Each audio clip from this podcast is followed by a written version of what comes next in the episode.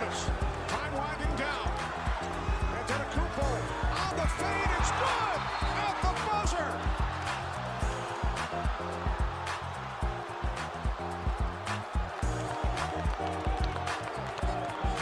The Milwaukee Bucks stun the Knicks on the last second game winner by Giannis Antetokounmpo. All right, everybody, Jakubs here on the mic. Um, back on the podcast is our boy Kane Pitman, our friend from down under. Uh, he just left Boston, is now touching. You're in Miami now, correct? Miami. Yep. Yep. Just got in uh, about uh, ten minutes ago. Very nice, very nice. How's the weather down there? Well, I haven't got outside yet, but it's uh, looking a, a lot warmer than it was in Boston. That's for sure. Oh yeah, I bet. And then there's snow on the ground here in Milwaukee, so that's not any better.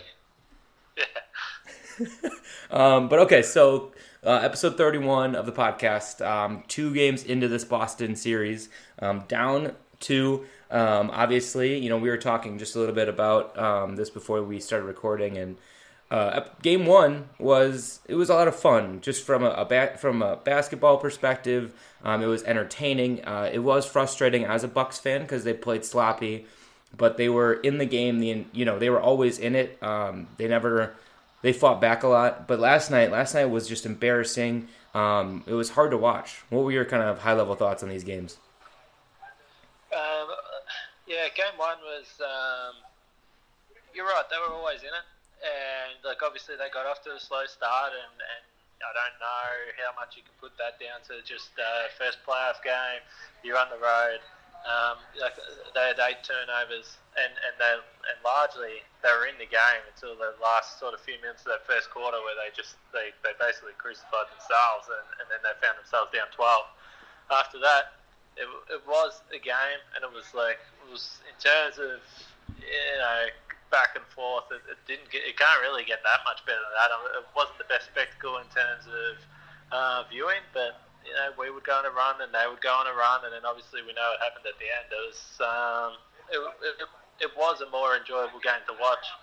Uh, the takeaway from that game was, and where everyone was so positive was about, was that that, that Bucks gave up the turnovers, they gave up all those offensive rebounds, second chance points, and you thought, well, they're going to be able to tidy that up, and that is or was the main reason why they couldn't get over the line in game one. So they'll be able to tidy that up and they'll be fine. And then by the end of the first quarter, they're down 11 again last night. They've had another seven turnovers, and you just you, you just felt like you were watching the same thing again. And, and you're not going to be able to come back like they did in game one on every game. And unfortunately, that's the way it panned out. Yeah, you hit the you hit the nail right on the head there. Um, with because I had that same thought of like I wasn't like we lost the game. We lost game one, and I was like, okay, it sucks that we lost, but we like I said, we were never out of that game. Even with all of our mistakes, like there was no reason that we should have been tied and that game should have gone to overtime based on the way we played. Whether it was, you know, the turnovers as you mentioned, the sloppy play, and overall not great shooting. You know, Snell didn't have a good game, but I mean, I was really hopeful going into last night because I just thought the same thing. I was like, this team is going to figure it out. They they know what they effed up on in that first game, and those are all things that are just mental errors, things that can be fixed. You know, it it wasn't like there was some larger issue at play here uh, in game one, but last night was rough. I don't know what was go. I don't know what's going on with this team. Why why they can't seem to just put it pull it together here. Um, but one thing I did notice, and this is a little like in the details, but you know, Brogdon, I'm looking at stat lines right now. Brogdon had four turnovers last night, and it looked like he was trying to make like all these fancy like bounce passes around people instead of kind of just like playing the game like straight away. It seemed like he was trying to get a little fancy. That was just a thought I had. Did you see that too, or is that just me? Well, Brogdon definitely had some issues um, to start the game, and and like we know that he's only just come back and he's had two months off, but he, he you know he's found his shot pretty well. He was knocked down that mid-range jumper there fine. He finished up five for seven from the field, but the turnovers are an issue, and he, he only played five minutes in the first quarter, and he had three turnovers, three of the three of the seven turnovers, and and he probably was forcing a little bit. And uh, look, I've probably myself been um, you know, blaming the Bucks a lot for, for all these turnovers and the sloppy play, and a lot of that is because it does seem like it's just careless and they're not taking enough care with the ball. But we do have to remember this Celtics team was the number one defensive team in the league in the regular season, and regardless of who was playing for them and who was out, they're, they're a really good defensive team. And if you give them any type of window to, to you know take the ball away or, or you know cause you issues on offense, they're gonna they're gonna take it, and the Bucks have been careless. Yes, they. Ha- I mean, it, that's what it is. You you have to give it a little bit to Boston. You're right that they um, are just playing really good defense and kind of figuring it out. And that's you know hats off to Brad Stevens and their coaching staff really pulling this team together. Um, you know, injured all year, losing their two best players, and you know you got to give out give it to the rookies as well. They're playing really well. Terry Rozier's playing out of his mind. Um, but you look at this team and they're at this Bucks team and they're just on paper overall better than the Celtics, and that's why I think this is even more frustrating for the for Bucks fans. But I want to do I want to go over some high level things that I've seen going around on Twitter, people complaining about, and I think let's just start with the biggest elephant in the room, and that's Jabari Parker. Um, you know, 15 minutes in game one, one for five from the field. He didn't look great. He looked lazy on defense. Um, and then game two, kind of same thing. 10 minutes, 0 for 2 from the field, and didn't come out with any fire, it seemed like. What are your thoughts on Jabari Parker? And if you want to give maybe a little bit of your own ideas on what could be going on with him, that'd be great. Yeah, with Jabari, honestly, do not know. It's it's hard because you don't actually know what is going through his head right now. And I've I've sort of tweeted a few things, and I look, I do feel sorry for him. He's um, he's obviously got a lot going on because it's not only has he had these these you know two major knee surgeries, and he's in his fourth season and he, he's hardly played. He's coming into his first um, playoff series when you know the other guys are in their third and they've been there and done that and they've played 100, you know, 100 150 more games than Jabari. So he's trying to figure out. Uh, you know this whole situation, but also he, he's got the, the, the money situation over his head, and, and he's he's human he's an athlete. He understands that the career is not going to last forever, and when you have injuries like this that can cut your career short, he needs to, he needs some security, and I I don't blame him for that. I'm not like. Um, I definitely hold no grudges for that. He needs to do what he needs to do for himself, and, and that is he, he wants a, a long-term contract and some security, some security there. But the thing that is inexcusable is his effort on defense, and it's been from the word go. He you can miss a shot, and that's fine. But you can't um, you, you can't be as soon as you, you miss that shot, dropping your head and not even bothering to get back on defense. And we see repeatedly, the effort's just not there, and it's it's it's not good to watch. He's not he's not helping himself. He's not doing any favors, doing himself any favors, and he's in no man's land right now. And he's been he's been virtually unplayable. And I I don't know what the answer is because he doesn't seem to be showing any sign of wanting to uh, bounce back, of, of wanting to come out and, and show that he's he's interested and show that he can give that effort. He just hasn't done. Yeah, for sure. Uh, one thing, my question back to you is: Are you out on Jabari Parker? I feel like a lot of people on Twitter are kind of like, "I'm done with him. I don't want him." They're kind of they don't want to see him play anymore at all. Or you know, what are your thoughts on that? As a just you know as just a fan? I'm not out on Jabari Parker because it's when it's all said and done, he's played I don't know maybe 30 games since he's come back from this injury, and it's like if and, and you know that he's got talent, but and and this is where it's hard with every single player that's got any type of question mark on him for the Bucks. Like can a different coach and a different coaching staff bring the best out of these guys. And the and and the issue with Jabari that you don't have with a lot of other Bucks players is that you're going to get time to see that because they're under contract. Jabari isn't, and you need to make a decision. But the one thing I will say is that he's he's cost himself he's costing himself money right now, and if the Bucks are going to sign him, they might be able to get him on a, on a heavily discounted deal to what you might have thought they would have been able to get a couple of months ago. So that's the uh, that's probably the only silver lining if you want to keep Jabari. Yeah, actually, I didn't even really think about that, but that's totally true, and will help us out uh, in cap space room. So I agree with you. I think I was going to make a comment that I think you you know he hasn't had a full off season coming back from this injury. Once you do get a new coaching staff, because I think everybody is in agreement that they're going to blow this entire team up from that perspective and bring in new people. You bring in a guy or girl who can really put in a good system, really you know help him out mentally. I think a lot of it is mental, and uh, get a system in there that's going to work well with this team. Uh, they, you know, Sith was on here this last episode last week and kind of talking about the hierarchy because you do have four guys in Jabari Parker, Giannis, Bledsoe, and Middleton who are all trying to figure out each other. You know, who is the number one option? Obviously Giannis, but then you kind of it doesn't always seem like that the way Bledsoe plays, and even Middleton sometimes. Uh, but I think that this offseason is going to be very key for this team. But that's looking a little too far ahead, and let's bring it back to these two games.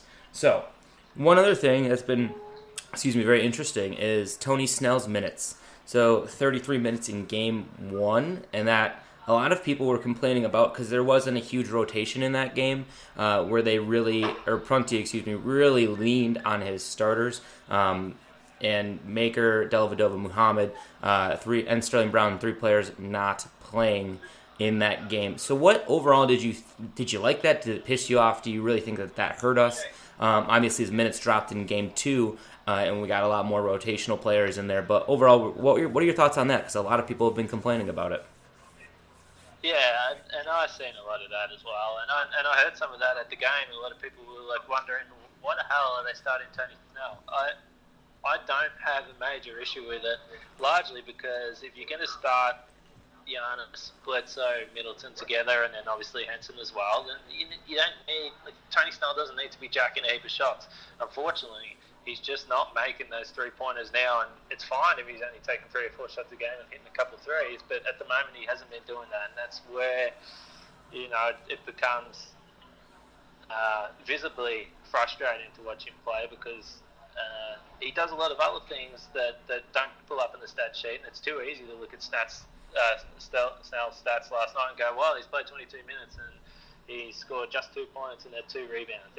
And you're like, well, that's not good enough. And so, but he's not the type of guy that's going to accumulate stats. You'd love him to be hitting some more shots, but right now, I'm not. I just don't think that is something that I'm, I'm thinking is caught in this games.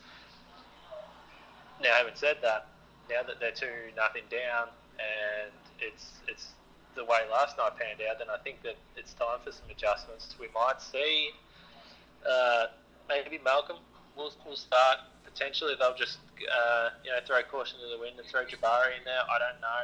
I, I feel like last night Prunty realised that he went from that eight-man rotation or nine. Zeller played four minutes in game one to you know, just about every single player in the roster was getting minutes there. Sterling came in and did a really good job. Shabazz did a really good job. So I think he's now at least got himself in a position where he can he can mix mix some things up. But on the whole, I, I, I wasn't walking away from those games or, or seeing the start of those games furious that Tony Snell was starting. It just wasn't that relevant to me. No, me neither. And you, he does good things, uh, as you've already pointed out on the defensive end. And I think that that was really important going down the stretch in that game on Sunday because they were fighting back. You know, they really needed good defensive stops. Obviously, rebounding has been an issue for this team all year, and it's continuing into the playoffs. So, I mean, you can beat that dead horse as much as you want, but I mean, that's obviously an issue, and everybody needs to work on that, with maybe the exception of Giannis. Um, so overall, I mean, everybody seemed to be getting so upset about that, and I didn't understand it because he did help so much on the defensive end, where I think it made up for his lack of an offensive presence. Especially when you're right, you do have Bledsoe, Middleton out there, and Giannis who can all either create their own shots or almost work off of each other to create some offense. And I think the bigger issue and the thing I want to talk about next is John Henson's play. Um, he got 37 minutes in both these games. Um, you and I had a little. I saw your tweet about it today, and I, we had a little quick Twitter back and forth there. So overall, what are your thoughts on John Henson playing as much as he has been in this series? Um, Zeller only getting four and six minutes in both games respectively, and you know overall, what are your thoughts? Because I know that the Boston Celtics don't have a quote unquote true center um, with Al Horford getting the start in that position. Yeah, it was interesting. Game one was kind of strange because he played for the 37 minutes while on the on the Celtics we, we hardly seen Monroe at all. Like, he, he rarely played, and, and even Baynes played eight minutes in the first quarter, but then he, he only played five minutes after that. So it's interesting that they did go with Henson for 37 minutes. Um, but obviously, you know, he, he was he was protecting the rim. He, he, he blocked uh, six shots. Um, I think again last night he was yeah he, he did a, a good job, a good job. Like not he wasn't great, and I don't I don't really expect great from Henson, but he did a decent job. He, he got another block shot. He, he he was on the night at a positive, and he was one of the only. Well, I had the guys that played yeah meaningful minutes. He was um, really the only positive on the night. I'm just looking at it now. Shabazz was a plus six on the night in his 12 minutes, but yeah, when you look at all the other starters, Milton was minus 18, Giannis minus 13, uh, John Henson was a plus five, and that's like we, we know what plus and minus is in, in individual games, but he, he wasn't he didn't hurt the team, and, and you know he knocked down 67 shots. He's been alright, but again, the offensive rebounds have killed the Bucks, and like late late in the game in game one, they yeah every time the Bucks just needed a stop, if Celtics were able to just gather that offensive rebound and get a get a crucial shot. They did it right from the outset in the, in the game yesterday. I think they had another 20 second chance points last night. It's not good enough, and it's been an issue all season, and it's it's painful to watch. Um, but I, I I can't confidently say that if you take Henson out and put Zeller in, certainly not Thon, that it's going to be any better. So look, he's been good, but that's that's about all I can say. Right, and I think that I mean that's kind of uh, no like no offense to John Henson, but I think that's the best you're going to get out of him. What we've seen these past two games, and you're right. I, I guess I didn't even I just just looking at a stat line now. You know, I didn't even realize that he had accumulated six blocks throughout that game on Sunday. Um, there was just so many other things. You know, obviously the Khris Middleton deep three to to overtime that kind of take over my memory there. But it's been very interesting to watch his play, and I I agree with you. It's very interesting because you don't really have another person that's going to come in and can fix that rebounding problem. We've seen it. You know, Thon has been like the worst rebounding seven foot player in the NBA. What and Zeller isn't the best rim protector. I think he's more helpful on an offensive perspective, running pick and rolls and other things. So I, I agree with you. He's been good. He hasn't been terrible, um, like a lot of people I think want to say, and and that's that's good for him and and for us. You you, you need some you need your players to play well, and that's just it's just frustrating because I think we're all looking for something to blame for these losses, and I think Henson is usually easy to blame, along with Snell because he's had such a shooting slump. But you know, I think that there's other things that we can look at and point to. So now, kind of moving off of Henson, here's a question I've also seen being thrown around: is Brandon Jennings Bledsoe played terrible in game one. Horrible. Like, worst game probably that he's played in a Bucks uniform. He had a bit of a bounce back game last night. Um, limited his turnovers to only one compared to five on Sunday. Uh, a little bit better shooting, but not much better. Um, and obviously, with Brogdon back, Delly got some minutes last night too. But do you think it would help to maybe activate Brandon Jennings and maybe play him a little bit more, or do you think that we should stick with the roster that we have and maybe just rotate in maybe a Sterling Brown or Dellavedova in more? Yeah, look, I, I would stick with it, um, and and basically the major reason for that is that even though Bledsoe has he's been torched by Rozier, he's been really taken him to the cleaners in all honesty, but the offense hasn't been horrible the Bucks shot 60% from the field last night. It's like that. It's not like they were struggling for a good shots and b to make shots. They were getting what they wanted and they were scoring. They were just giving the ball up, and and and that was it's too much to overcome. And another uh, 15 turnovers. They cleaned it up a bit after the first quarter, but that's that's why I'm not bringing Jennings in because the, the, you know offensively it hasn't been an issue. So what are we bringing in Brandon Jennings in for? I, I don't really know. Like Bledsoe had one turnover there. Like Jennings has been good in a couple of games where we're like, okay, well the energy's really low.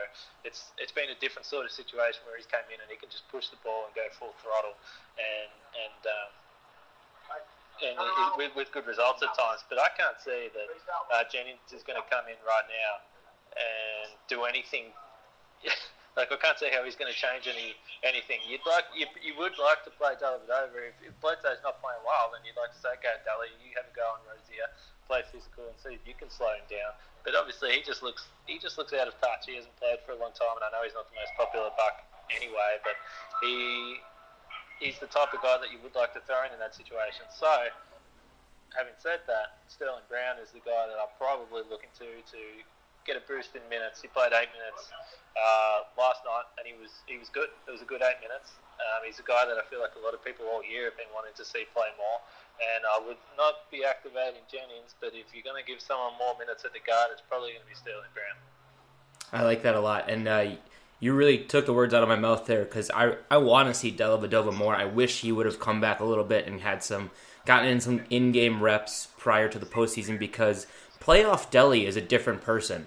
You know, all we saw that last year where all season he was kind of average. He wasn't the best player, but when you get him in these playoff situations, he is just a menace on the defensive side of the ball and can really help run an offense. You know, obviously he hasn't been the best shooter in his career, but really good at running an offense, and that's who I would want to see come out and guard Terry Rozier because he he offered he guarded Steph so well when he played for Cleveland and really gave him a lot of trouble. And not that Terry Rozier is as good as Steph Curry, but you could hopefully you would hope that he could kind of do the similar thing and really cause a lot of problems for Terry and really limit his scoring. But I yeah he didn't look great. He played five minutes last night. You know he's kind of just getting back into it now. And I think I agree with you that you can't give him a whole lot of minutes because he he could hurt us more than he would help us just being so rusty. But I agree. I think Sterling Brown is kind of going to be the X factor, if you will. It's a term that everybody likes to throw around. Who's going to be the X factor? And I think that's going to be Sterling because he can provide a lot coming off this off the bench. He's a decent three point shooter. He he's young, he's fast, he provides a lot of energy, I think, and I, I that's what you're going to look to for him to do going in Friday night at home at the Bradley Center. Um, so I agree with you 100. percent Yeah, I, I, I think that, and when you're talking about Delly, uh, you, are not talking about a guy that's going to come in like a Bledsoe or you know like a Jennings, like you're not expecting him to come in and score 15 quick points. Like it's that's not that's not what he's there for. But when you watch the Bucks last night and it was an issue in game one, but you thought it would be rectified. But the, the, they didn't seem to have the desperation that the Celtics did on those loose balls. And if you're going to bring Delly in in a playoff game, then that's the type of things that he's going to go after. But of course, Sterling Brown's the same, and you're seeing Shabazz Muhammad come in, and his energy was, you know, it was an automatic response in, in the second quarter there. Um, just one other thing that I just want to, and, and I'm just going off on my own here, but the free throw shooting for the Bucks was pretty pretty costly on the night. Um, Giannis was four for nine. Khris Middleton is an excellent three three throw shooter. Was one for four. Um, they were seven for seventeen on the night. They shot forty percent from the free throw line. Like it was pretty atrocious.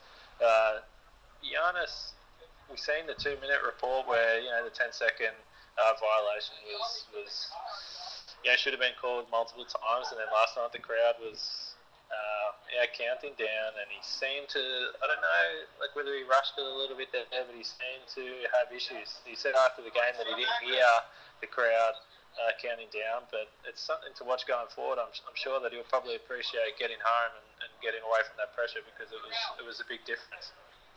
Yeah, that's actually a good uh, good thing to bring up is the free throw shooting. I mean, uh, Al Horford missed one free throw all game on Sunday. Last night, Terry Rozier didn't miss from the free throw line.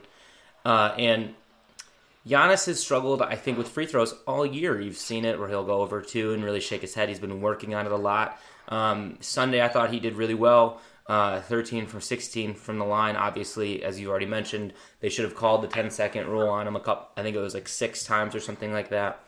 So it looked like he really found a system that worked. And then, of course, when that report comes out, you know, you're going to get that home crowd for the Celtics going and get them revved up. But also, I think part of it is like he only went to he only went to the line a few times. I mean, as a team, we only went 17 times. And in in Sunday's game, Giannis went to the floor six to the line 16 times. So the calls, the refs calling has been very interesting as of late. Obviously, they had a couple calls that said they said should have been reversed. Um, called differently in that game on Sunday. So that's been also very interesting to watch. Yeah, it, and and Al Horford was sort of in the same position for the Celtics. He, I mean, he, has been dominant in the first two games. We know that he's been making like last night again, just made endless tough shots. But he only had two free throw attempts last night. He had 14 in game one. So, um, I like I, yeah, obviously the the couple of calls on Giannis there late in game one, looking back, pretty uh, uh, costly for the Bucks' chances. But overall, I don't, I don't think that there's been um, you know any real issue with the, with, with the refereeing. It seems like it's been okay. Um, but overall, I think they, they tightened up a little bit on both ways last night. The Celtics only had 18 free throws as well. Um, but yeah, it's going to be interesting now that the Bucks go home, whether they can get start to get some of those uh, home crowd calls. Uh, we know the Bucks crowd's going to be pretty fired up for this one. Yeah, I am so excited for Friday night. It's Friday night game, eight thirty, blackout. Um, it's going to be rocking in there. I am.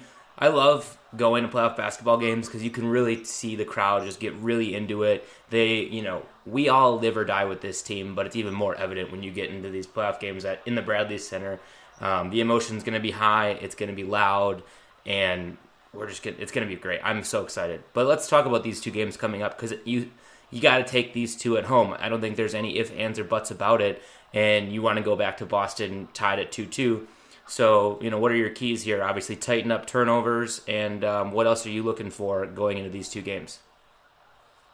Yeah, it's it's it's much the same as what I felt after game one, except I'm a little less confident that, that they're going to be able to do it. They, they, um, yeah, this game three is the absolute definition of a must-win. We we know that you're not coming back from a three uh, nothing deficit, so they have to win this one. Um, and they need to do it by taking care of the ball in the first quarter. Like if, you, if you're, you're in a playoff game and you go into the end of the first quarter down double digits, as they did in both game one and two, then you're up against it. And they made life hard for themselves, and, and they weren't able to fight back. Um, obviously, they need to find some other contributors. It's pretty concerning that you, you've got Giannis and Middleton just having two like unbelievable games. Like and and Giannis, like, it wasn't a perfect game one or two from him by any means, but in terms of like the load he carried and the amount of like toll he took on his body, like you could you just couldn't ask for anything more. Uh, um, they've they've scored over, well, I think they've scored about 120 points between them in the first two games. Other contributors, and it starts with Eric Bledsoe. I think everyone knows by now what he said last night after the game about Rozier. Yeah, what'd you think about that? You know, completely torched him in game one and two. So if you're going to say that in the locker room after the game, well, then you're willing to take the pressure of that, and he needs to be better. And it doesn't necessarily mean he needs to score 30 points, but he needs to take care of the ball, not turn it over, and he needs to lock down Rozier because he's been scoring far too easily on him. And and when Bled, when we acquired Bledsoe early in the season, the big thing everyone was really excited about was having that explosive defender at the point guard position, which we haven't had. So I think it's time now after two really poor games for him to, to stand up, and he is going to be probably the key. If he plays the same way he, he has, it's going to be hard for the Bucks to win. Yes, and I think you you pointed out the biggest issue that's been plaguing this team for years is finding that third piece to Middleton and Giannis. And we thought it was Bledsoe when we traded for him. He's shown it in some games, like against the Lakers on that West Coast trip. He played amazing, played really well. Um, and I'm not gonna hate on a guy, you know, for one bad game. Obviously, Sunday was kind of an outlier in his career. It doesn't happen often, um, and I was really hoping for a bounce back game last night. Uh, he tightened up a few things, but boy, his defense is just not great. And calling out Terry Rozier like that, obviously they've had a little bit of back and forth where Terry calls him Drew Bledsoe in his press conference, and then last night he says, "Who the fuck is that?" And when referencing Terry Rozier and or what he said, I don't even know who the fuck that is. Excuse me. Um, so I just think it's funny that you're a guy that played like shit in game in game one. You played a little better in game two, but you're just getting torched, and you're gonna start calling out people like that. You're right. You know he's got to really back that up if you're gonna talk like that uh, hopefully us, the home crowd, can help him get a little fire under there, maybe make Terry a little nervous and start missing some shots and kind of get in his grill a little bit. But yeah, I agree. I think somebody's got to step up. You know, I think looking back at the start of the series, you were hoping that was going to be Jabari. You, now you can kind of see that maybe isn't true. Bledsoe isn't playing, and I think it all comes all roads lead back to kind of that bench. Shabazz Muhammad, I think, was great last night and could provide a little bit of help on that side and really take some of the weight off Giannis. Um, but who knows really what Prunty's going to do and how his rotation is going to look. Yeah, it's it's it's hard to really predict that right now. He's going from such a tight rotation in game one to just opening it wide open in game 2 mm-hmm. um, but you know, I, I I would find it pretty troubling if he went in like with no sort of um, adjustment at all into this game because uh, you know it is a must win and it's like well we've, we've seen what we've seen with, with what you know what he wants to do in game one and two, and it hasn't worked. So you either win or, or it's, it's virtually all over. So it's time. The time is now. There's not much more time to uh, mess around with this. I'd be looking um, to look. Even it doesn't necessarily have to mean a change to the starting lineup, but but try some different things. Go with the, you know some guys that, that played well, Shabazz and, and Sterling. You can give them some more minutes and, and, and see what happens. Obviously, Bledsoe you feel like he's like obviously there's a bit going on there with Rozier and you know whatever like you said he's called him Drew and whatever which you know whatever big deal who really cares but he um if he, uh, you feel like he knew saying that that he's putting the pressure on himself now he feels like a guy that likes to have some serious motivation so maybe that's what he needs I don't know but that's that's what you got to hope at this point uh, yeah we'll see Friday night that's right. Friday night. Mark your calendars. Get your hopes up like we always do, and let's hope they don't let us down again. Um, so as kind of last thing here, I wanna I wanna hear a little bit. How was your experience at uh, the Garden out in Boston? You were media credentialed again for these two games, and talk to me about it. How was uh, being around the team? You getting a little bit more comfortable? How's that going for you? Yeah, it was good. It was um, yeah, it's it's probably just seems like one of those things. The more more times you do it, the more comfortable you feel. But it was great and um, you know the guys are really great.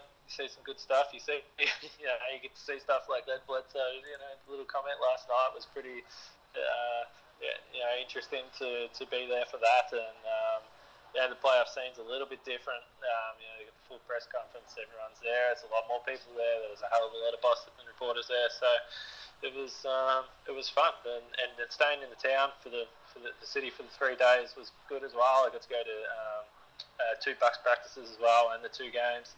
So I got some good stuff out of that, and um, overall, it was really yeah, it was a good experience for me.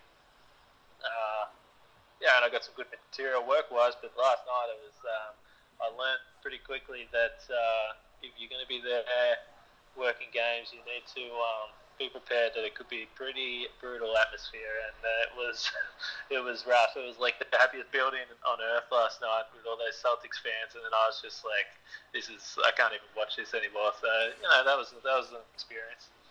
Oh, I can only imagine going to the Lions Den like that, and then have to go kind of do your job after the game, and you know what I mean because you're so invested into it as a Bucks fan, and then to have to go into that locker room, I can't imagine how uh, the atmosphere in there was. Yeah, well, I went. I actually went straight down to the Celtics locker room after the game and, and, and caught up with um, Aron Baynes, who I was writing for the Pick and Roll, his Australian uh, website anyway. So I caught up with Aron, and it's like once I was away from looking at the court and listening to the crowd and all the rest, and it was, it was fun. It was great. You know, you go down and you do what you got to do, but yeah, I'm sure I'll get better at. Uh, I'm sure I'll get better at um, watching the Bucks get destroyed in the future and uh, while I'm working. Let's just hope they don't get destroyed in the future. Let's do that. How about that? So you don't yeah. have to get used to it. yeah, yeah, exactly. But all right, so let's uh, time for plugs. So you're writing for the pick and roll. Where can they find you on social media? Anything else you want to plug? Yeah, right for the pick and roll. Also, uh, uh, Cream City Central, which probably a lot of the listeners here would be aware of. Um, know, great Wisconsin sports site. Uh, also Bucks Lead, which which you know you, you were a part of there a while ago. Um, as for Twitter, I'm pretty active on Twitter. Um, you can get me at, at MKE Bucks Oz. That's AUS for Australia. um, yeah, follow me on there, and I, I enjoy getting into discussion with all the fans, and it's um, a good time of year. It is It's playoff basketball Friday night. I'm ready, excited. Um, thanks for coming on. Uh, you can follow me at Jakubits on Twitter. Uh, you can follow the podcast at Bucks underscore radio.